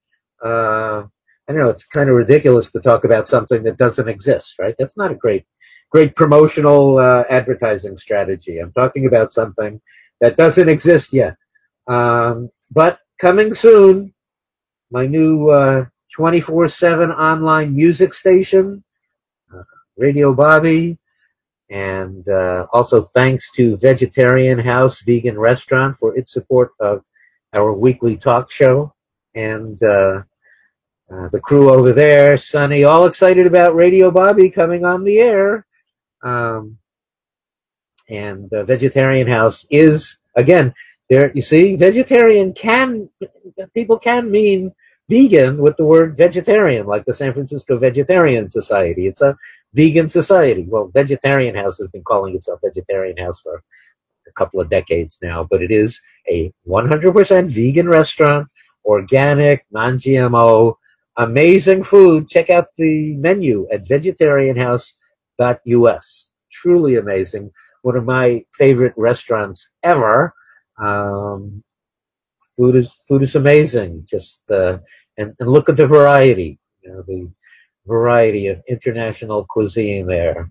It's just really amazing. The, the, the burger, the Jolly Burger, is so delicious. The ocean plate. Okay, so you know you have the you have these cravings, like uh, Robert Goodland and Jeff Anhang were saying, like okay, well let let people feel like you know they're not sacrificing something in their lives by sacrificing meat or milk.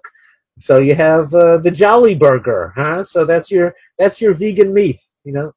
Um, there's an ocean plate that they have there, so you know there there there's your uh, you know your your, your vegan uh, your vegan ocean food. You know, hate to call sea creatures seafood; they're not food.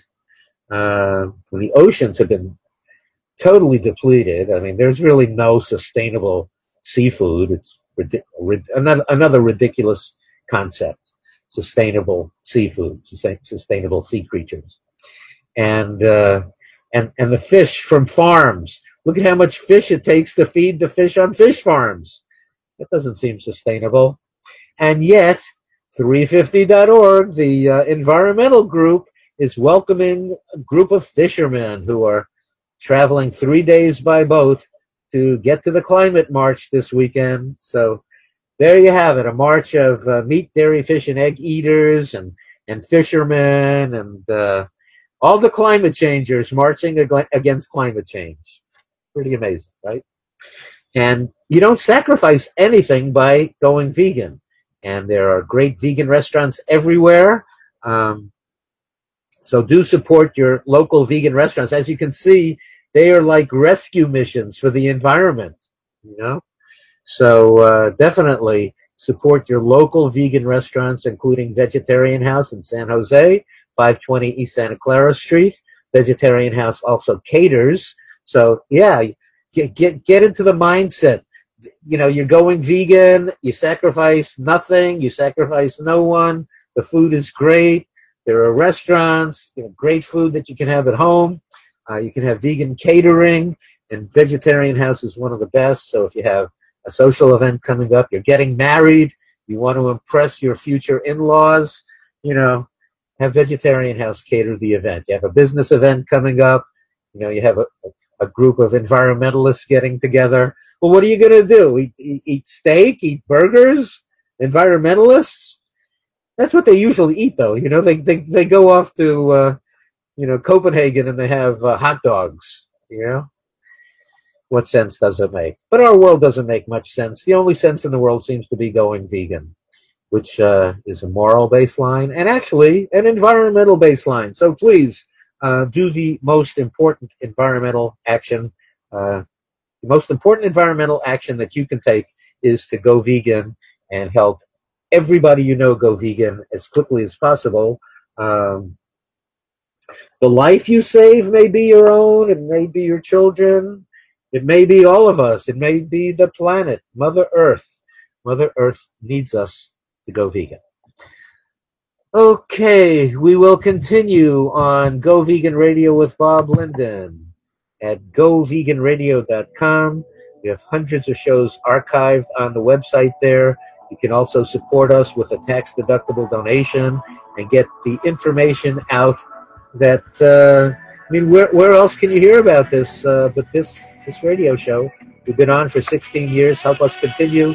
Help us uh, put together Radio Bobby, the online music station coming soon uh, from Go Vegan Radio.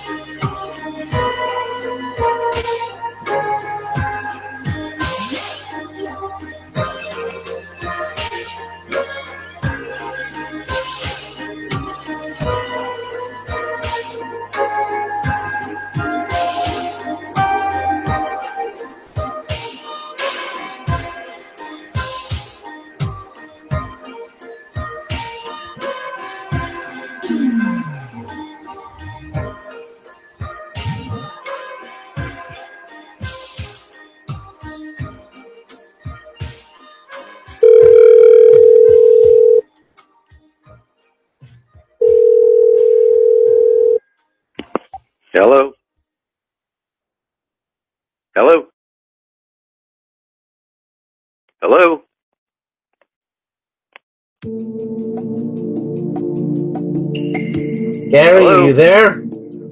Yeah, I'm Hello? here. I can hear you. Okay, I, I, guess we're on the air. That's the way this is working these days. So um, when the phone rings and you answer, we're immediately broadcasting. So well, that's uh, useful.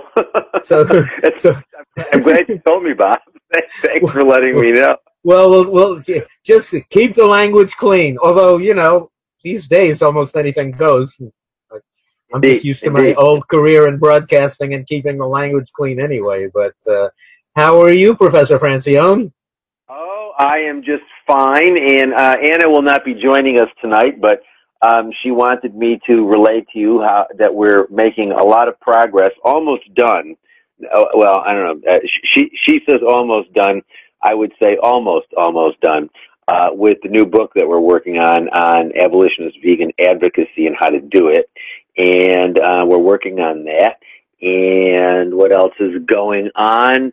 Um, and I um, want people to know uh, because we're this show. I mean the the program uh, this this show is really, I mean, quite the environmental show this week. I mean, I covered it covered it all, and we may have a lot of people listening uh, new to the show who are interested in the environment because we're going to appeal to them to listen. So I do want them to know that now that they are convinced to go vegan because of the first hour and a half of this show, they can go to the website howdoigovegan.com howdoigovegan.com because everybody has to be convinced by now. I spent an hour and a half.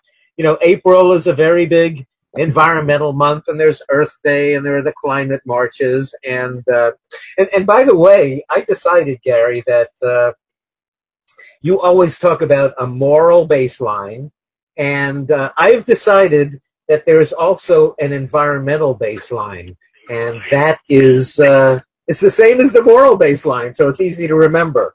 Uh, it's uh, you, you you have to go vegan. It's the you know everything that I've presented on the show thus far from the world's leading climate specialists tell us that the only solution is is to go vegan, and um, so I I have to consider that an environmental baseline.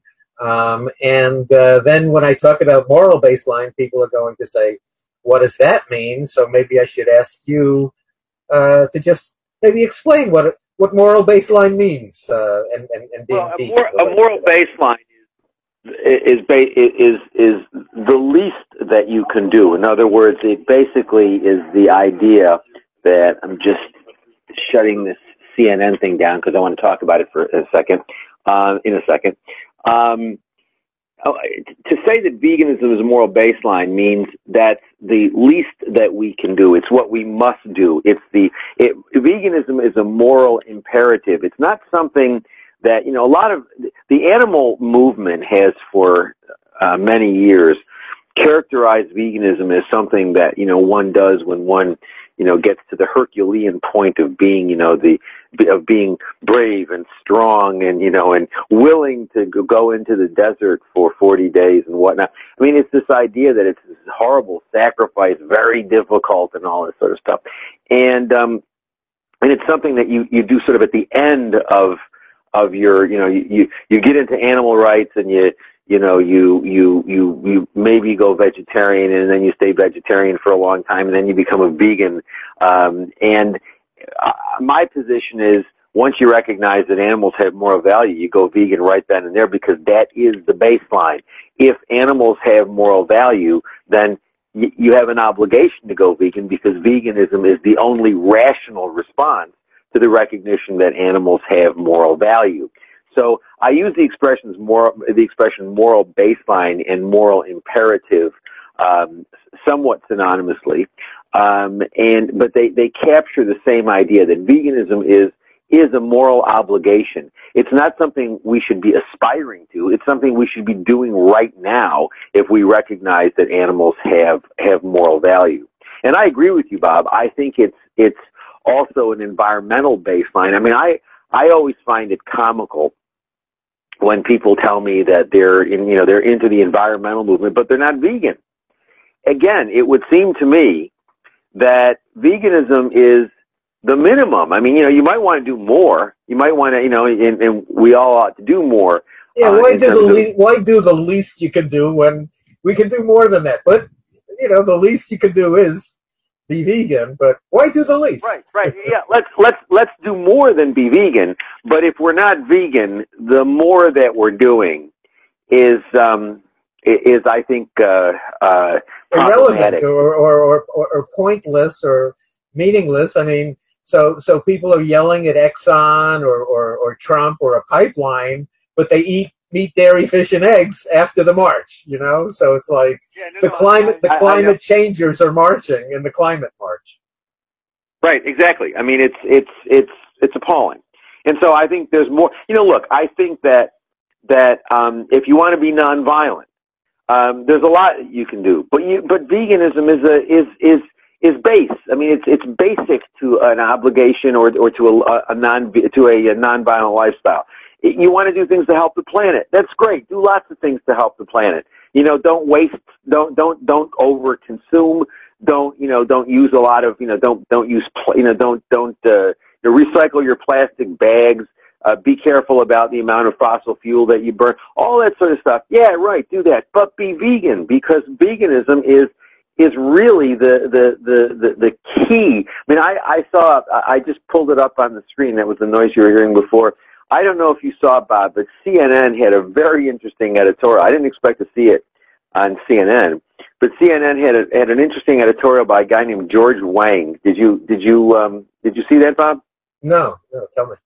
George Wang. George Wang is a um, is a uh, doctor. He's a professor of medicine at Columbia University Medical Center, and he's an adjunct uh, professor at uh, Johns Hopkins. He's a, he's a very talented guy and he wrote an essay um, on CNN the CNN opinion site. I posted it on my Facebook page called "Go Vegan, Save the Planet," and it, it really it's not it's not about moral issues at all.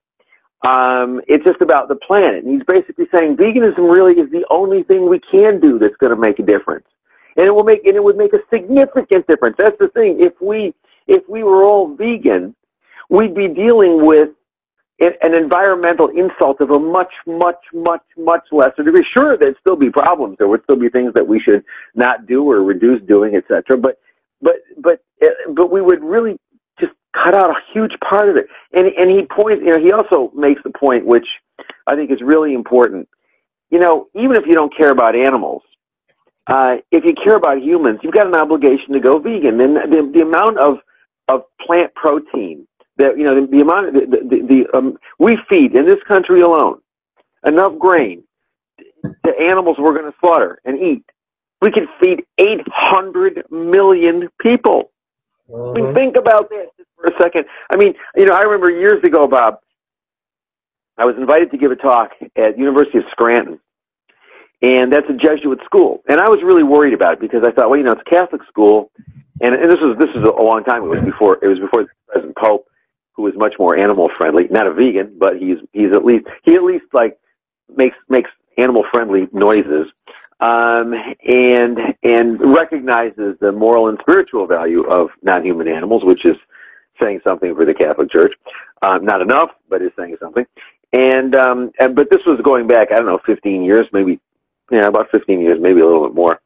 And I was invited to Scranton, and you know, so I'm I'm dealing with a theology that basically denies that animals have souls, and that you know um, uh, takes the position that the um, well, it, it takes a lot of anti-animal, you know, Catholic theology has not been particularly friendly towards non-human animals. And so I was somewhat worried about this. I thought, well, you know, how am I going to give a talk? And this was not this was not a small talk. This is a this is a university-wide lecture, and we're going to be lots and lots of people there. And I thought, how am I going to give this talk um, to a group of people who, you know, I'm going to try to convince them that they have a moral obligation to non-human animals because non-human human animals have moral value, and their entire theology is built on the idea that only humans uh, have moral value, and because they're made in God's image. And so I got up and I said, "Look, you know, um, put aside whether animals have moral value or they don't. We you know, we can talk about that. But what I really want to talk about with you tonight is, if you care about human rights, you've got an obligation to go vegan. People are starving because we are feeding, you know, 16 pounds of plant protein to cows or we're you know we're we're we're destroying topsoil. We're we're destroying water supply. I mean, we're doing horrible things to the planet that that that are ha- that, that that that are having devastating impacts on people all around the world. Yes, it says you know, it, it, said that we're feeding the uh, poor man's bread to the rich man's cow. Right. Exactly. Exactly. I mean, this is this is absolutely right. So I, I really think that you know, however you come at this, it's the baseline for everything. For everything. Um, it's amazing how it is anyway. for everything, though. now, now, look, you know, I, I have to be honest. I don't. I'm not. You know, I, I do talk about the environment because I do think we have obligations to the environment because I believe, you know, sentient beings, all of us, human and non-human, we all depend on the environment. So, you know, we've got an obligation not to screw it up. Um, but, I, but as a general matter, I have to say, I, I don't, dwell very much on the on the environmental argument for the simple reason that you know if if you and I were having a discussion about some horrible human event, you know, uh, let's say we were talking about Pol Pot's killing of of um, you know, the Khmer Rouge killing of millions of people in Cambodia. Um, if I were to say, you know, Bob, it was really horrible because you know Pol Pot was killing all those people, and he was burning them, and he was, you know, he was doing all sorts of really horrible environmental things, and it, it really produced a hor- it was, it was a terrible carbon footprint. And and you know, and and so the extermination of those millions of people, you know, it really was environmentally unsound. You would probably say to me, well, you know, that's right, but that's a sort of an odd emphasis. You know, uh, talking about you know the carbon footprint of the Holocaust is is a you know is, a somewhat strange way of thinking about the problem of the Holocaust. I mean, it was it was first and foremost a moral obscenity. Um, you know, a, a, and all of these things, whether it's you know it's the Holocaust or Pol Pot or Stalin or you know wh- whatever whatever um, you know bad person you want to you want you want to feature in terms of horrible things that they do. Um, all these things are really terrible. Um, you, you know, primarily from a moral point of view. And sort of to talk, so so when we talk about the environmental impacts of animal agriculture, what that sort of sounds to me a little bit like is talking about you know the carbon footprint of genocide and and um and you know and and so i i tend to sort of stay away from it. Uh, however you know i think it's a no brainer if you're an environmentalist and you're not a vegan you're a somewhat silly environmentalist. You're not a serious environmentalist. Well, well there are moral issues of course with the environment in terms of world hunger um, you know, the sure, sure, uh, those are not those are not general those are not the general environmental issues that people focus on. I mean, they're they're they're focusing on. I mean, you know, they're they're. Yes, I agree. There are moral implications for global warming because it's gonna, you know, it's gonna flood countries. It's gonna create all sorts of economic refugees. Right. It's gonna kill people. It's going to kill animals. It's gonna, it's going to do all sorts of horrible stuff. No doubt about it.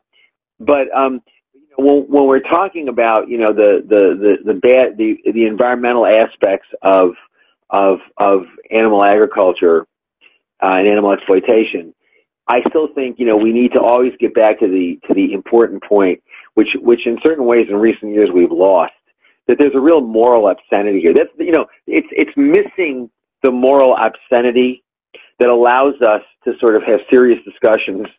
I don't, but some people do about things like reducetarianism. I mean, what a silly idea! And this is this is just it's so it's so quintessentially um, the animal movement that you get some guy comes along and starts his reducetarian organization. What the hell do you need an organization for to promote reducetarianism? You can have a website and you can put the ideas out there. But no, this is a movement, and the you know, and and you know, they're charging all sorts of money to go to their conference, and and they're raising all sorts of raising all sorts of money for what? You know, why do you need money?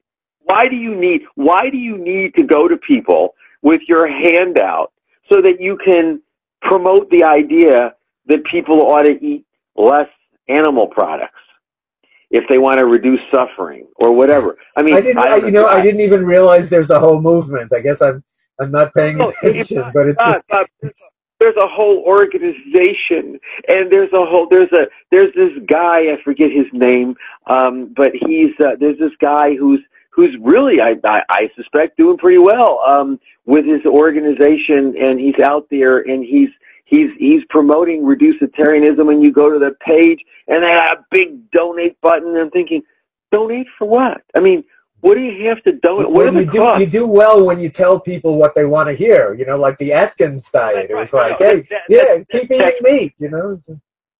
That's that's exactly right. I mean, that's what that in the end. That's what's going on. Is that is that the, the guy's doing it. The guy's out there collecting money for for uh, espousing an idea that he can do by simply buying a URL and sticking the ideas on the website and getting it out there. But no, he's got to go out and he's got to raise all sorts of money. For what?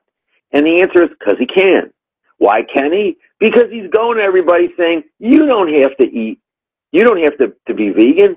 As long as you're reducing animal, your intake of animal foods, you're just grand. I celebrate every reduction. And it's interesting, you know, um, some of the people who defend this, this, this guy say, well, you know, this is a step on the way to, you know, a way of veganism. Well, this guy's been practicing it for a long time and he ain't a vegan yet. So it's obviously not working too well. But it's, so, it's so he's not a vegan either then, huh? Like, no, no, no, no, no, no. He's not a vegan. He's not a vegan. He helps more people. He helps more animals by not being vegan because it upsets people when you're vegan. They get turned off. So, you know, he's doing it. He's eating animals for the animals. And it is only because we live. it we, sounds like that Sierra Club article, you know, from.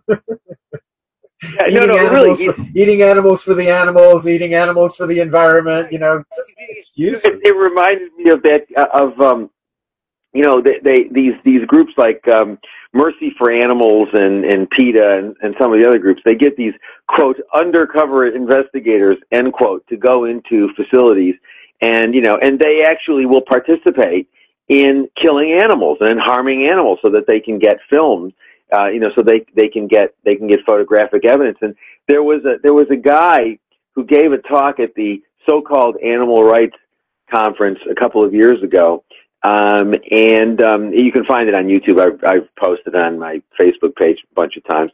But um, the guys at at um, at at the AR conference, and he's talking about how you know how really horrible and traumatic it was for him to kill animals while he was working in a slaughterhouse. And thinking, wow, this guy, you know, I mean, this is how screwed up this movement is. Is that people who participate in killing animals hang on a cross along with the rest of them saying, you know, is it really, it's really, you know, I, I was really traumatized by killing animals so I could get in, eh, you know, so I could get evidence so I could help animals. I'm killing animals to help animals. And, you know, and, and, and the reducetarians are eating animals for the animals. This is the absurdity. This is the lunacy of the movement. But it's in large part because we've lost track of the idea that this is a moral obscenity. It is a moral obscenity. What we're doing with animals is a moral obscenity. We've lost, we've lost that idea. You know, a lot of animal advocates have. I mean, many of us haven't. We're called the abolitionist movement. and and you know and and you know we're grassroots. We don't have donate buttons. We just work. We just do it. We just get out there. We educate, and we regard um, you know a, a creative, nonviolent vegan advocacy as the most important form of activism that you can do. And it's the only thing that's going to work. The idea that anybody thinks reducetarianism is going to work is is is is, is silly. Um, but there's no look, moral look outrage. at all the merchandising opportunities. You can send people little That's scales. Right. You, know, you know, here's a little scale, so you know you're eating an ounce less of meat a week or something, right? Yeah. Weigh, weigh your hamburger. And, and the reducetarians, um, the reducetarians, you know, will celebrate that. They'll celebrate that. You know, and and so why is this guy, you know, going out with hat in hand saying, you know, give me donate, donate, donate, donate, donate. I need money to do this. Why? Because he can. Why can he? Because he's selling out the animals and people are willing to buy because they're happy if they can continue to eat, you know, their, their spare ribs or their ice cream or whatever the hell it is they want to eat and have animal people tell them it's okay. I mean, you really just can't, you know, you can't process the cash fast enough. It's come, you know, because that's what people want to hear. That they can love animals, they can care about animals, they can be animal people as long as they're compassionate and they care. But that doesn't mean they have to stop exploiting them. And so this is what we deal with. This is what we deal with. I mean, the, the animal movement is just every week, Bob, it gets, it gets more absurd and more absurd. You know, I saw, I posted on my page this week. Um, there was an there was an article by about uh, uh, HSUS being upset that Donald Trump Jr. was was uh, in some I don't know Montana, Wyoming, someplace out there, and he was shooting groundhogs. Uh, and and and HSUS was really upset about this. And you know, obviously, I don't think Donald Trump should be shooting groundhogs, but but the idea that HSUS, HSUS, that that that that has that actually supports and sponsors and produces animal events at which animals are exploited. They had the hoofing it event. Was it last year or the year before? They have a pig farmer who's the director of their legislative fund. This guy's an active pig farmer. You well, know, and, and, and, pro- and they, they, you know, I mean, their big campaign is eat cage-free eggs and crate-free pork. Right. So, you know, they're, I mean, I, I, guess if he were out hunting, but still, you know, had a cage-free egg omelet for breakfast, they would have, you know, been more sympathetic to him. Yeah, I mean, it's it's it's it is just you don't really know where to begin with this. It's it's it's it's just totally absurd, and and you know, but but but it's all made possible by the the reality that we've lost the sense of moral outrage. The fact that we're killing all these animals, it's like, well, we're not outraged by that anymore. We don't see that as obscene. We don't see that as as unjust.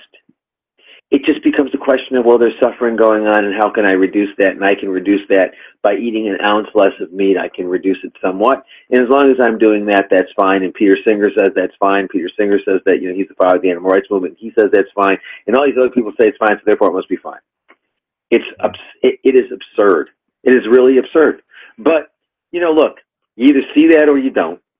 And it's unfortunate because a lot of people who are coming into it don't really sort of understand a lot of stuff, not because they can't understand it, but because, you know, this is a new idea to them and they go, they gravitate to the large organizations who are characterized, or which are characterized as the, um, as the, as, as, as having the expertise.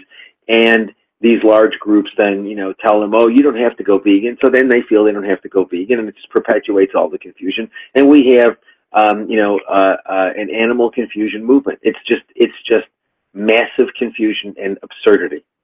Uh, it really, it really is. It's just, it's just, um, it's remarkable, actually. It's absolutely well, that's, remarkable. That, that's that, that's the way of the world, and uh, and you know that, that that's the same carryover to the um, to the environmental movement. Those groups are equally culpable. Um, you know, if it, how how do they not know that animal agriculture is the number one cause of climate change? That's what science says. And how do they not know that the top climate specialists tell us that the only practical solution is a population shift to veganism? So Uh, they they you know they they ignore that too, and they tell people you know protest against the the Keystone XL pipeline, but you know that that didn't bring us to the tipping points. Now Donald Trump didn't bring us to tipping points. You know, that, you know, but but they're given their marching orders, and they'll march this Sunday in Washington D.C. and then go have have a burger and chicken wings afterward. You know, so.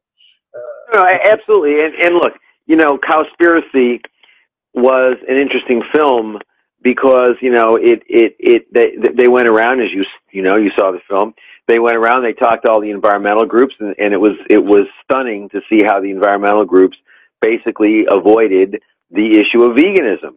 And you know you know darn well why they're doing that. They're they're doing that because these are these are advocacy organizations. They they need donations. They want to keep their donor base as broad as possible so they don't promote anything which potential donors might find offensive in any way. So basically, they don't say anything to offend anybody, which is basically as good as saying nothing. And well, well, you know, I could see keep... I, I, could see if animal agriculture were, were the number two cause of climate change, right. how they how they, how they might ignore it. But it's the number one cause, and and the top scientists say you know that uh, animal agriculture is responsible for at least 51% of human caused greenhouse gas emissions and these are the top climate specialists so not even a mention anywhere. You know, I mean, you you, you go to the Sierra Club uh, website and, and, look at the page on sustainable food. There's nothing mentioned about being vegan. You know, complains about factory farms. You know, so uh, it's ridiculous. I, I, but I would also say this: I find it comical when people from the when people who support the animal group. So when you get you know when you get the Mercy for Animals, Farm Sanctuary, PETA crowd, and they're all talking about you know cowspiracy and how the and how the environmental groups got caught with their pants down. And the answer is you could make the same movie focusing on the animal groups because basically they don't promote veganism either. I mean, to the extent promoting veganism as one of a variety of ways, all of which are equally morally acceptable to reduce suffering, is the same as not promoting veganism. Mm-hmm. And it's certainly the same as not veganism, it's certainly equivalent to not promoting veganism as a moral baseline or as a moral imperative. So, you know, the fact that the groups talk about the fact that the fact that they'll say, well, you know, veganism is a you know, veganism is a great thing. You want to be a vegan, that's great, but you know, it's really difficult. And we celebrate every reduction of suffering. Well, you know what? That is not promoting veganism. You know, that is not promoting veganism. Um, and so, you know, but you could make the same movie. You could make Cowspiracy about the animal groups. As a matter of fact, I hope somebody will. Th- thanks for the suggestion. I, you know, there's a camera in every smartphone, so mm-hmm. maybe maybe it's time to make that movie. they'll never let me look, into their. Hope, they'll never let me into their offices, though. You know, so. I, I, I look. I hope somebody. I hope somebody does make that movie. Um, but you know what? I think the animal people are are smart. Are smart enough marketers to avoid the sorts of interviews that the environmental right that's right you know it's like how do how do i get into the uh, how do i get into interview anyone? I, I don't think i can at this point so. Yeah, and and, and you know you're right i mean what what are they promoting? They're promoting humane slaughter certified humane uh, lab meat cage free eggs i mean it's all you know i don't see any vegan message uh, you know there no, of really. i mean and to say and and when and when people say well you know, they do promote veganism. The answer is, if they're not promoting it as a moral imperative, if they're not promoting promoting it as something that people must do if animals have any moral significance, they're not promoting it. I don't care if they say, "Oh yeah, well, veganism helps reduce suffering, so therefore, you know, it's a really good thing." But you don't have to be vegan. The answer is you're not promoting veganism.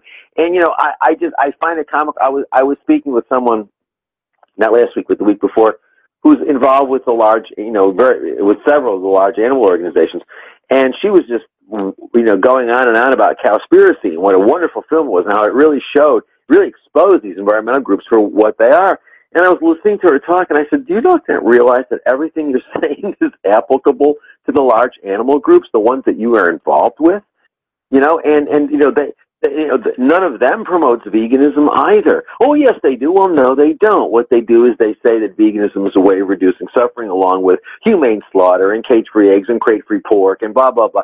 You know, and it's it's it's the same thing again and again. But look, you know, when when you're at, at a point, and this really sort of hit me this past week, is when you're at a point where HSUS, HSUS can express outrage that Donald Trump is shooting gophers or groundhogs wherever wherever he was shooting um, in Wyoming or wherever he was shooting them. Um, well, you can express, you can be really upset about that and say, we've got our, our, they had some person, some HSUS person on the ground who was busy protesting this or doing something or other about it. I'm thinking HSUS, a group that promotes, that works with farmers to, to, to, to increase the acceptance of continuing to consume animal products by by it, by it has agriculture councils it, yeah i mean it's right, really right. It, it, it is part of the livestock industry no doubt. Right, i mean exactly. it, it is a rancher advocacy group basically. But they're they're they're outraged. They're outraged that donald trump is shooting animals someplace and and donald trump jr is shooting animals. They're outraged by it.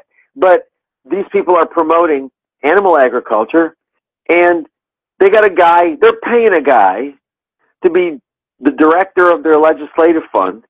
And this guy is a pig farmer. He's killing pigs. Mm-hmm. Fifty thousand a year. Fifty fifty thousand a year. So, and uh, and I think that he was cited for hu- some humane violations over the years. Uh, himself, the, the guy at HSUS, Joe Maxwell. Yeah, Joe, so. Good old Joe.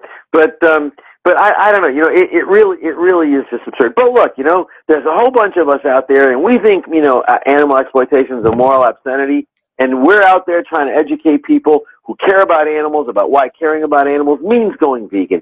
And you know, and and and I, I agree with you, Bob. Caring about the environment caring about environmental issues means going vegan. But you know, first and foremost, for me, it's an it's an issue about about the other. It's an issue about the non-human other. It's about the fact that we're basically engaging every day in in in in, in the equivalent of if it were humans, it would be a genocide that would that would um, you know horrify most people, and it goes on every single day. So what we need to do is sort of recognize that there's a zillion people out there who really do care about animals, and they do. You know, there's some people who don't care. That's fine. Forget about them. The people who do care, lots and lots and lots and lots of them, and they can be educated. And we've got to do that. And it's unfortunate because we're doing it, you know, we, we would we would benefit so much if our if if all animal advocates got behind this idea and went out and promoted veganism. We could change the world much faster. We will change the world, but um, we, unfortunately, it's happening at a slower pace because we spend our time educating people about veganism, and we have to spend a lot of our time educating people about the non-vegan solutions um, in the non-vegan world that is being promoted by animal people, by the HSUSs and the Mercy for Animals and the farm sanctuaries and the Compassions Over Killing and the PETAs and all the other all other groups. Um, you know that we have to sort of deal with them as well, and that's unfortunate. But it is what it is, and you know we have to play the hand we are dealt. Unfortunately, the hand dealt to the animals is just absolutely horrifying and it really upsets me. But but you know, look, there's hope on the horizon. We have a reducetarian movement. I never, you know, really, it is just, it is a sign of the idiocracy which is emerging. Did you ever see that film, Bob, Idiocracy? No. It's a wonderful film. You should watch it. It's it's um it's a it's a, a film about a guy who um uh, with normal intelligence, and he he's part of an experiment, and he ends up going into some sort of hibernation state for a period of time, and he comes out in the future at a time when the sort of the the collective IQ has dropped dozens of points, and he's now considered a genius because he has normal intelligence, and it's all about how how how um, how horrible and crass and idiotic society uh, can become and will become in the future. We're we're we're getting there. We're getting sounds there. like the, sounds like the present to me. Yeah, exactly. I mean, exactly. I mean, I mean, we are we are on the path to idiocracy, and and when I see things like the reducetarian movement, I just say, well, here we are, the idiocracy. you know, it's like people say, well, the movement, um, the movement to reduce the consumption of animal products.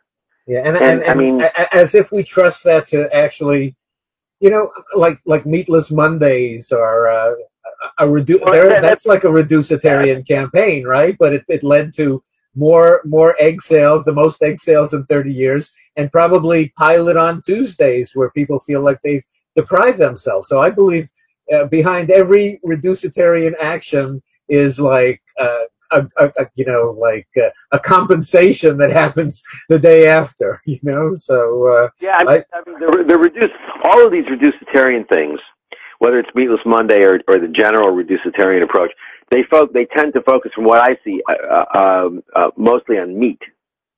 And um, so, you know, they're, they're telling people eat less meat.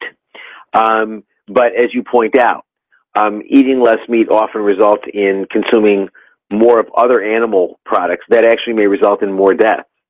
Um, mm-hmm. and, and, and certainly, you know, I mean, look, this whole thing is just, it's, it's, it's a slight, I mean, you know, it's a sleight of hand. I mean, it's, it's, it's absurd. Um, and it's not going to do anything, but, you know, it'll, uh, it'll provide, I, I see that the reducetarian people are going to be at the animal rights, so-called animal rights conference this summer. And, um, you know, and all I can say is I would be surprised. I would have been surprised if they weren't. But, you know, well, that, that's but, the way you know, it's look, gone. Since I mean, I last year, last year at the Animal Rights Conference with the with the lab meat and the, and, and and and farm, uh, which was uh, linking to a website that said uh, we love meat and we're not going to stop eating it. That that was the theme from last year's Animal Rights Conference. So I guess it's anything goes. Yeah, well, I mean, look, you've got animal people and uh, animal people who are actually, you know, now starting. I mean, isn't isn't Bruce Friedrich, uh, formerly of PETA and Farm Sanctuary, isn't he doing one of these cultured meat companies now? Yes, yes, uh huh. Associated with Mercy for Animals. Yep, the the Good Food yeah, well, Institute. That, that's called the Good Food Institute. So meat is good food. That's the message from the animal movement. Meat is good food. Yeah, well, there you go. But look, on a positive note, the abolitionist movement it continues to grow every day. There are more and more and more and more and more people in all countries who are getting turned on to the idea that it's really quite simple. If you think animals matter, you go vegan, and you know and, and you people stop. People are so interested. I mean, I I don't think people maybe they they hesitate because they think, well, you know, people are so interested. You know, I, I was in uh, Safeway yesterday with Daisy, and a woman went by and she said oh, I love animals too, you know. And I said, well, Daisy and I love animals so much we, we don't eat them, you know. We don't we don't have their you know, milk. Their, and I had a discussion with her for a half hour. Uh, and we went through the store. I showed her tofu. I showed her cereal. Blah, blah, blah, and uh, you know, she's into into trying it. And this is just a chance meeting with a woman going by saying, you know, oh, I love animals too. Well, we love them so much we don't we don't eat them. You know, we don't use them. So Bob, that and, happens every day of my life, and I love it. Uh, I wish I wish I you know wish there was more more that there were more hours in the day. But very few days go by when I don't have a discussion like that with somebody. Um, and you know, it it happens because you know somebody comes up to my car because I got the dogs in the back of the car because I went to go pick up you know something, and you know I got to I take the dogs for a ride or I'm walking them and somebody stops me and says, "Oh, they're really cute," and they talk, you know, they play with the dogs, and and then we get involved in a discussion about veganism, or I'm making a plane reservation. The number of times I, I would say at least it doesn't happen every time, but sixty to seventy percent of the time when I make plane reservations and I say, "No, I want a vegan meal," I end up getting into a discussion with the person taking my reservation about why I'm a vegan. Mm-hmm. Um, and and you know it's it's um you know it happens I, all the time. Say, People are always interested. Yesterday, Patrina at Safeway said, "Oh, so you really uh, walk the walk? You're not just talking the talk." That was her reaction. You know, when I said we love them so much, we don't eat them, we don't use them, and uh, that led to uh, quite quite a lengthy uh, a lengthy discussion and you know, go into all areas. So uh, um, it's a subject that really interests people. Really, I mean. Uh, absolutely, absolutely. In any event, well, I think we're at the end of our time, Bob, and okay. I, I, have enjoyed it as I always do, and um, and uh, uh, and I will. Uh, Anna will. I think Anna's going to be joining us next week, and we'll uh, we'll we'll talk with you next week, and perhaps tell you something about the new book on abolitionist vegan advocacy. And please go to our website, howdoigovegan.com, and uh, and the Facebook page, Gary Francione, the Abolitionist Approach to Animal Rights, and the uh, the other page we have, uh, abolitionistapproach.com, and um, and they can learn about the theory of abolition.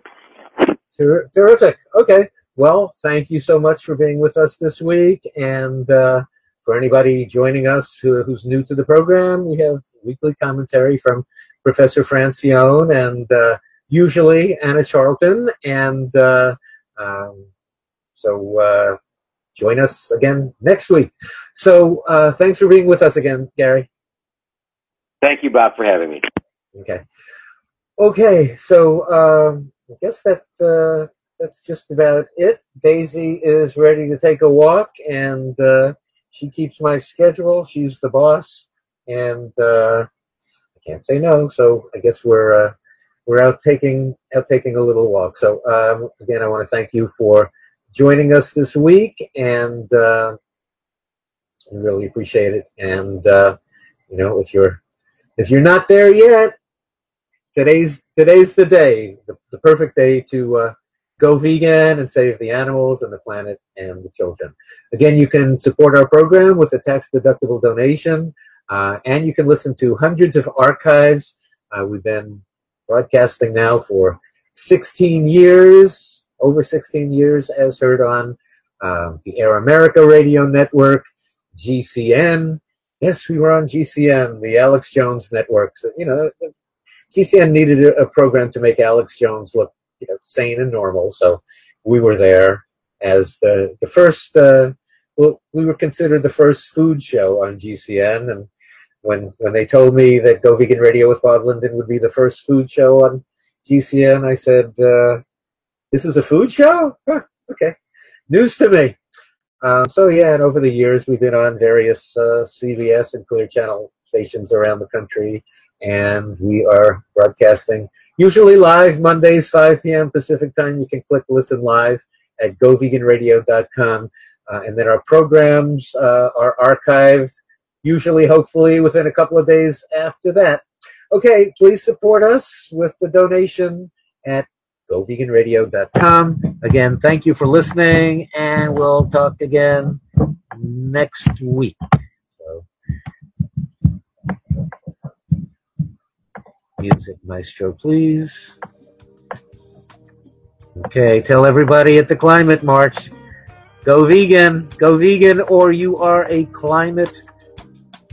You're a climate changer if you don't go vegan.